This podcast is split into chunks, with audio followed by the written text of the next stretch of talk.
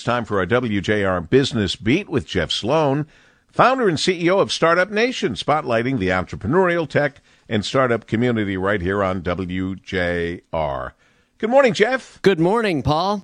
Well, are we going back to working in offices or not?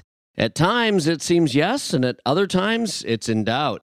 And now many companies are getting serious about figuring out their game plans as they are now able to look back and assess productivity and profitability and the impact that working from home has had on each.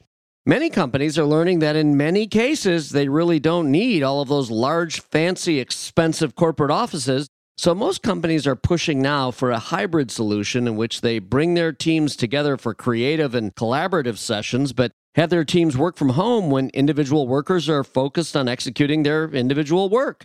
Further, many businesses have been slow to bring their employees back to the office full time or even at all, with only an average of a little over a third of their workforces back in offices during the fourth week of February 2022. And that's in 10 major cities monitored by Kastle Systems, which tracks building access card swipes.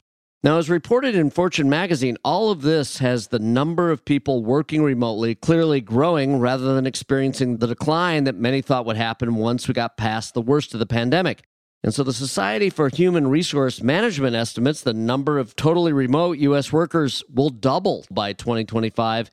So, what to do and where are we headed? Well, according to a survey done last year by the CBRE Group, the world's largest commercial real estate services and investment firm showed that 80% of large companies plan to use a hybrid schedule after the pandemic, with workers in the office part of the time.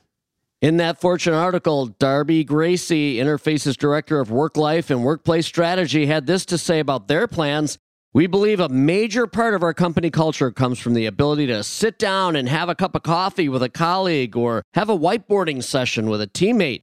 Just actually getting together in person and being able to read body language. We believe that there's a lot of value in that, and it's something we're standing firm on. So it looks like the hybrid workforce is the way of the future. I'm Jeff Sloan, founder and CEO of StartupNation.com, and that's today's business beat on the great voice of the Great Lakes, WJR. This segment brought to you by Dell Technologies.